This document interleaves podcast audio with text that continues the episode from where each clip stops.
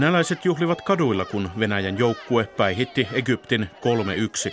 Я очень горд, я очень рад. И никто не верил в эту победу, но мы победили. И это самое главное. Россия вперед! Olen tosi ylpeä ja onnellinen. Kukaan ei uskonut tähän voittoon, mutta me voitimme. Se on tärkeintä. Eteenpäin Venäjä, moskovalainen Nikita Drusov huudahti. Anastasia sanoi, että voittoa oli vieläkin vaikea uskoa todeksi. Я очень счастлива, что Россия выиграла. Мне до сих пор не верится. Это просто... Se on yksinkertaisesti vau, Anastasia luonnehti. Aiemmin Venäjä murskasi Saudi-Arabian joukkueen luvuin 5-0. Venäjän joukkueen tähänastinen menestys jalkapallon MM-kisoissa on varmasti helpotus maan johdolle. Kisat ovat huippukallis arvovaltahanke ja oman joukkueen pikainen lässähtäminen olisi ikävästi latistanut isäntämaan kisatunnelmia. Odotukset Venäjän joukkueen suhteen olivat matalat. Смотреть правде в глаза, то если сборная России выйдет из группы, то это будет очень хороший результат. Jos katsotaan totuutta silmiin, on erittäin hyvä tulos, jos Venäjä selviää edes alkulohkostaan jatkoon, pietarilainen Alexander Khalifman arveli ennen kisoja. Khalifman on Shakin suurmestari ja entinen Fiden maailmanmestari, mutta hän on myös ollut lapsuudestaan asti intohimoinen jalkapallofani ja Pietarin Zenitin uskollinen kannattaja. Вот, э, для «Зенита» это на сегодняшний день э, есть определенный такого же рода системный кризис, как и в российском футболе вообще. Zenit kärsii nykyään samanlaisesta järjestelmäkriisistä kuin Venäjän jalkapallo yleensä, Khalifman pohti. Seura on pelannut jo vuoden ajan uudella, modernilla stadionilla, mutta se ei ole Khalifmanin mielestä vielä kovin paljon kohentanut seuran menestystä. По тем отзывам, которым я слышал, стадион получился очень хороший. Он, он получился очень дорогой, он получился безумно дорогой.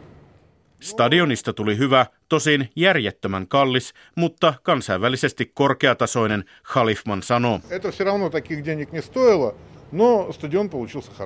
Ei se tietenkään ollut sellaisten rahojen arvoinen kuin siihen laitettiin, hän vielä täsmentää.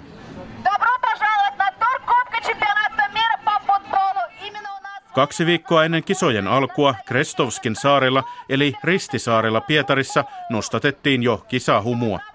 Varabjovien perhe oli tullut viettämään aurinkoista alkukesän päivää viime vuonna käyttöön otetun stadionin maastoon. Tamara Varabjova sanoi, että Venäjän joukkueella on hyvät mahdollisuudet mestaruuteen. Большие. Мы в них верим. Будем надеяться, что все у них получится. Мы в них верим. Me uskomme heihin, hänen miehensä Oleg Varabjov säesti. Очень красивый стадион. Я был удивлен, очень так все продумано. Stadion on hyvin kaunis. Olin hämmästynyt, miten hyvin kaikki oli mietitty. Riippumatta missä istuu, kentällä kaikki on nähtävillä, Oleg Varabjov kehuu. Ikävä kyllä Pietarin Zenit Areenan tarina on myös räikeä esimerkki stadion hankkeiden venyvistä rakennustöistä ja paisuvista kustannuksista Venäjällä. Kansainvälisen jalkapalloliiton FIFAn vaatimukset toivat lisämutkia jo vuonna 2007 alkaneisiin töihin. Rakennustyöt kestivät lopulta 10 vuotta. Kustannusarvio oli alun perin 7 miljardia ruplaa. Virallisten tietojen mukaan kustannukset nousivat 50 miljardiin ruplaan. Valuuttakurssin vaihtelut huomioon ottaen kustannusten on arvioitu nousseen jopa runsaaseen miljardiin euroon. К сожалению, а, государственное управление достигло такого уровня, когда не могут построить элементарный, ну, элементарный объект. Да, ну, Ikävä kyllä valtionjohtomme ei kykene enää rakennuttamaan yksinkertaisintakaan kohdetta. Stadion ei nyt sentään ole mikään avaruusalus, huokaa kansainvälisen korruption vastaisen järjestön Transparency Internationalin Pietarin toimiston johtaja Dmitri Suharev. Urakoitsijat hankkeessa vaihtuivat. Suurimman osuuden sai oligarkki Oleg Deripaskan yhtiö, jolla ei ollut aiempaa kokemusta stadionien rakentamisesta. К сожалению, до сих пор не проведен, не проведен аудит, а до сих пор непонятно, куда ушли такие огромные деньги. Tähän päivään mennessä ei ole tehty tilintarkastusta. Ei ole tietoa, mihin valtavat rahasummat menivät, Suharev sanoo. Joitakin rikosjuttuja MM-kisojen rakennushankkeet ovat jo poikineet. Esimerkiksi Pietarin ja Kaliningradin stadionien rakentamiseen osallistunut miljardööri Ziavudin Magomedov ja tämän veli istuvat tutkintavankeudessa epäiltyinä kavalluksista. FIFAn MM-kisat eivät ole Venäjälle halpaa hupia. Kisojen järjestämisen kustannukset ovat nousseet lähes 12 miljardiin dollariin, noin 10 miljardiin euroon. Sotsin ennätyskalliisiin olympialaisiin verrattuna kustannukset näyttävät silti pysyneen jonkinlaisessa kurissa. Transparency Internationalin Dimitri Suharev sanoo, että rahan käytöstä on vaikea saada tarkkaa selkoa. Здесь российская власть учла э, ошибки, наверное, свои э, с Олимпиадой в Сочи, когда Venäjän vallanpitäjät ovat oppineet Sotsin olympialaisten virheistä, jolloin informaatio oli avoimesti saatavilla. Tällä kertaa toimittiin niin, ettei kukaan sivullinen voi tarkistaa mitään, Dimitri Suharev sanoo. Kaikki hoidettiin ei-kaupallisen järjestön kautta, joka ei julkista tarkkaa kirjanpitoaan toisin kuin valtiolliset elimet, Suharev kertoo. Urakoita stadionien ja muun infrastruktuurin rakentamiseen saivat Kremliin hyvissä suhteissa olevat suurliikemiehet. Presidentti Vladimir Putinin ystävä Gennady Timchenko rakensi Nizhny Novgorodin ja Volgogradin stadionit neuvoteltuaan ensin rakennushintaa reippaasti ylöspäin. Korruptioepäilyjen lisäksi rakennushankkeita on varjostanut työläisten kova kohtelu. Sampo Vaarakallio haastatteli Suomen rakennusliiton edustajaa, joka on perehtynyt hankkeisiin Venäjällä ja vuoden 2022 kisojen isäntämaassa Katarissa. Pietarin Zenit-stadionin kulmilla urakoidaan. Rakennuskustannukset ryöstäytyivät käsistä ja epäselviä ovat olleet myös siirtotyöläisten työolot. Rakennustyöläisten maailmanjärjestö on tarkastanut Venäjän ja Katarin stadion työmaita. Suomen rakennusliiton varapuheenjohtaja Kyösti Suokas on ollut yksi tarkastajista sekä Katarissa että Kaliningradissa ja Sochissa. Erityisesti palkka-asiat ovat olleet huolena. Kyösti Suokas. Kun olin Sotsin työmaalla ja siellä joudumme selvittämään työntekijöiden palkkoja. Osa oli maksamatta ja ilmeisesti jäi maksamatta, niin kun laskin heidän tuntipalkkojaan, niin eh, se euroiksi muutettuna oli euro 14 senttiä. Ja sen kyllä huomasi työntekijöistäkin. Siellä oli väkeä, jotka selvästikään eivät olleet kokeneita rakennustyöntekijöitä ja varustus oli vähän miten sattui. Kivitöitä tehtiin ulkona jopa kumisandaaleissa mutta sitten kun kävin Kaliningradin työmaalla, niin siellä minulle sanottiin, että palkkataso oli noin 10 euroa tunnilta ja sen huomasi väestä. Jokainen tiesi, mitä teki. Painoivat töitä ihan tosissaan ja ammattitaito oli selvästi kovempi. No, minkälaisia muita työehto-ongelmia näillä työmailla on? Niin erityisesti täällä Sotsin työmaalla, niin siellä oli sellaisia telineitä, että minä en olisi mistään hinnasta niille telineille noussut. Että siinä oli ihan, ihan sellaisia karmeita virityksiä Mistä nämä siirtotyöläiset etupäässä tulivat? He tulevat entisistä neuvostotasavalloista.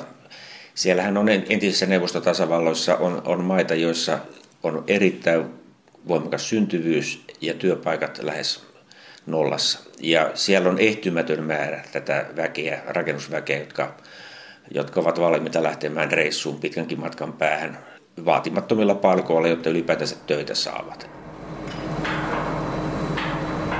Kyösti Suokas ei itse ole tarkastanut Pietarin työmaita, mutta hän on hyvin tietoinen siitä, että Pietarissa on työskennellyt lähes 200 pohjoiskorealaista kuin sotavangit orjuuden kaltaisissa työoloissa, aivan kuin Katarin työmailla konsanaan. Ja saattoi niitä olla kyllä Sotsissakin, aivan varmaan tästä ole, mutta kun me olimme yksi ilta sieltä pois lähdössä, niin bussilastillinen korealaisia tuli ja ei minulle tullut mieleenkään, mutta taisivat olla todella hekin pohjoiskorealaisia ja mitä heille sitten maksettiin ja minkälaisissa oloissa he töitä tekevät, tekivät, niin se kyllä jäi täydellisiksi arvaukseksi. Eli tämmöistä suoranaista hyväksikäyttöä ja lähestulkoon orjatyövoimaakin myöskin Venäjän stadion työmailla on ollut. Kaikilla suurilla työmailla, joissa käytetään kehitysmaista tulevia ihmisiä, niin kyllähän siellä tapahtui ihan mitä tahansa antaa Suokas Venäjälle ruusujakin. Rakennustyöläisten maailmanjärjestön tarkastajat pääsivät työmaille varsin avoimesti ja saivat keskustella työläisten kanssa vapaasti. Katarissa näin ei ollut, vaan tieto piti hankkia salaa agenttien kautta. Myös FIFAn edustajat ovat olleet tarkastuksissa mukana. Nämähän on aina tämmöinen, niin tutkitaan kakun kuorutusta, kun lähdetään tekemään tarkastuksia kahdeksi päiväksi mennä jollekin työmaalle ja sitten sanotaan, että asiat pitää olla näin ja näin. Eihän se mitään todellisuutta kuvaa. Tämmöisillä työvoiman välittäjillä ja urakoitsijoilla, rakennuttajilla kaikilla, heillähän on sata konstia tehdä kaiken näköisiä temppuja sitten, että se mitä loppujen lopuksi työntekijälle käteen jää, niin sehän on aina sitten korkeammassa kädessä. Silloin kun puhutaan kehitysmaista lähetetyistä työntekijöistä, niin kukaan ei voi varmuudella sanoa, mitä siellä loppujen lopuksi tapahtuu. Se tietysti pystytään sanomaan, että jos pahoja tapaturmia tapahtuu ja raatoja kannetaan työmaalta pois, niin nehän näkyy. Mutta mitä, miten siellä palkkapussissa tapahtuu, niin se jää enemmän tai vähemmän salaisuudeksi aina. No onko näissä työehdoissa esimerkiksi näiden tarkastusten jälkeen, miten paljon on tapahtunut parannuksia? No henkilökohtaisesti en usko, että on tapahtunut yhtään mitään. Sanoi varapuheenjohtaja Kyösti Suokas Rakennusliitosta. Sampo Vaarakallio haastatteli. Urheilun megatapahtumat ovat usein jättäneet isäntämaihin valtavia uusia kisarakennelmia, joille ei riitä jälkeenpäin järjellistä käyttöä ja joiden ylläpitokustannukset rasittavat julkista taloutta. Puhutaan niin sanotuista valkoisista elefanteista. Venäjän johtokin tiedostaa vaaran.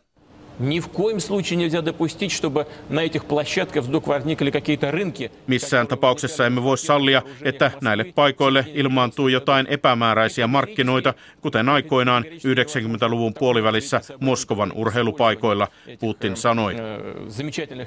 Ennen kisoja pidetyssä FIFAn kokouksessa presidentti Putin kiitteli jalkapallojärjestöä politiikan ja urheilun erottamisesta. Venäjän johto haluaa esittää kisat epäpoliittisina, mutta se on vaikeaa, kun suhteet länteen ovat kylmimmillään sitten kylmän sodan loppumisen.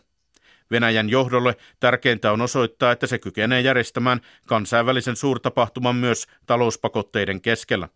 Viesti on, että Venäjää ei voi kansainvälisesti eristää. Мы свое призвание не забудем, за Балтику болеть всегда мы будем. Venäjän läntisessä etuvartiossa Kaliningradissa jalkapalloseura Baltikan uskollinen kannattaja Leonid Karavski esittelee meille kaupungin jalkapallokulttuuria. Мы находимся на самом старом стадионе, самом старом стадионе всей Европы. Этому стадиону больше ста лет. Kaliningradin vanha stadion on yli satavuotias, siis peräisin jo kaupungin saksalaisajalta. Tällä stadionilla Leonid Karavski on ehtinyt 22 vuoden ajan myötä elää seuransa ylä- ja alamäissä. Kaliningradin kisaisännyys on tuonut Baltika-seuralle nyt uuden kansainvälisen mittaluokan stadionin. Tilaa on 35 000 katsojalle, kun entisen stadionin katsomoon mahtui enintään 14 500 ihmistä. Saako nykyisellään toisella sarjatasolla pelaava Baltika stadionin tulevaisuudessa täyteen? Да, я уверен, что с учетом того, что э, наша команда э, в, в ближайшее время э, войдет в элиту российского чемпионата. Российского... Olen varma, että joukkueemme lähiaikoina nousee Venäjän jalkapallon eliittiin ja kasvaa uusi sukupolvi, joka on innostunut jalkapallosta, Karavski sanoo. Karavski ystävineen pyörittää yhtä Baltikan faniryhmistä. Joukossa on myös Irina Savarina tyttärensä Marinan kanssa. Мы в восторге от самого стадиона. Это совершенно другой уровень. Olemme hurmioituneita uudesta stadionistamme. Se on aivan uudella tasolla. Tietysti kaipaamme vielä vanhaa stadioniamme, sillä on historiansa, voittonsa ja tappionsa, Irina Savarina sanoo. Uusi stadion merkitsee, että seuran on kehityttävä uudelle tasolle ja noustava Venäjän pääliikaan, Irina Savarina huomauttaa. No и, конечно, это должна быть премьер-лига.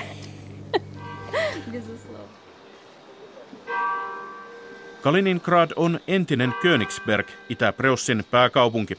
Vanhan Königsbergin katedraalin juurella on suuren saksalaisen filosofin Immanuel Kantin hauta.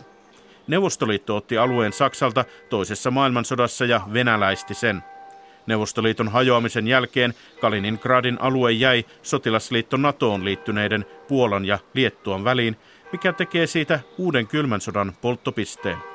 Erillisalueella sijaitsee Venäjän Itämeren laivaston päämaja ja sinne on äskettäin sijoitettu Iskander-ohjuksia, jotka voidaan varustaa myös ydinkärjillä.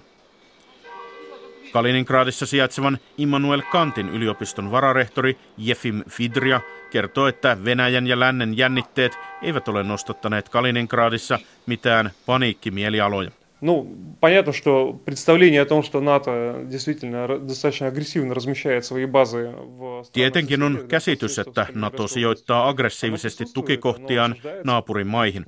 Siitä keskustellaan, se tiedostetaan, mutta Kaliningradin alueen väestö on tottunut siihen, että alueella on vakavasti otettava sotilaallinen potentiaali, joka palvelee ennen kaikkea maan puolustuskykyä, Jefim Fidria sanoo.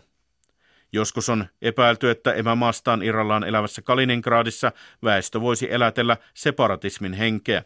По своим настроениям, по уровню поддержки и доверия, допустим, к президенту страны. Yliopiston kyselytutkimuksissa kaliningradilaiset eivät asenteiltaan eroa muun Venäjän väestöstä, vararehtori Fidria kertoo.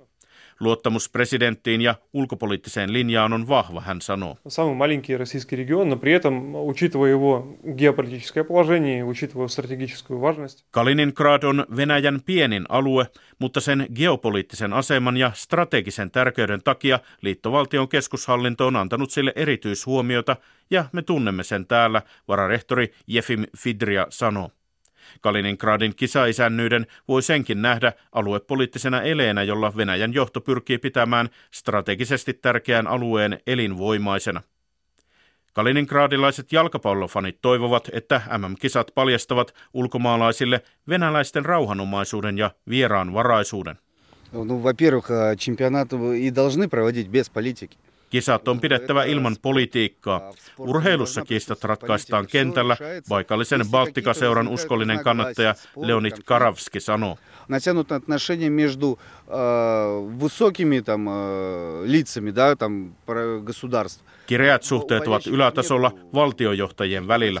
Jalkapallofaneilla ei ole kireitä suhteita. Me jännitämme jalkapalloa. Se yhdistää meitä. Meidän välillämme ei ole mitään aggressioita, Karavski kertoo. Kansainvälisen jalkapalloliiton FIFAn pyörittämät MM-kisat ovat omanlaistaan globalisaatiota. Ne tuovat mukanaan oman isäntämaasta riippumattoman ylikansallisen todellisuutensa a football, a FIFA environment lands and takes over a country. Olen sanonut, että nämä kisat voitaisiin pitää vaikka kuussa. FIFA-ympäristö laskeutuu ja ottaa maan haltuunsa. Jalkapallomaailmaa seuraava New York Timesin toimittaja Tariq Banja sanoo Lontoossa. Kisoja ympäröi kilometrin suljettu vyöhyke, jossa sallitaan vain FIFAn sponsorit. Stadionit ympäri maailmaa näyttävät samoilta.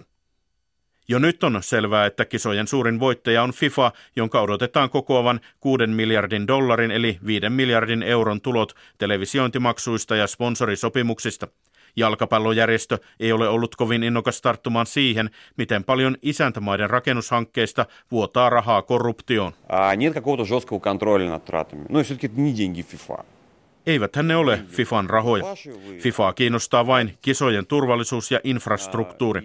Millä rahoilla ja miten ne rakennetaan, se on sivuasia.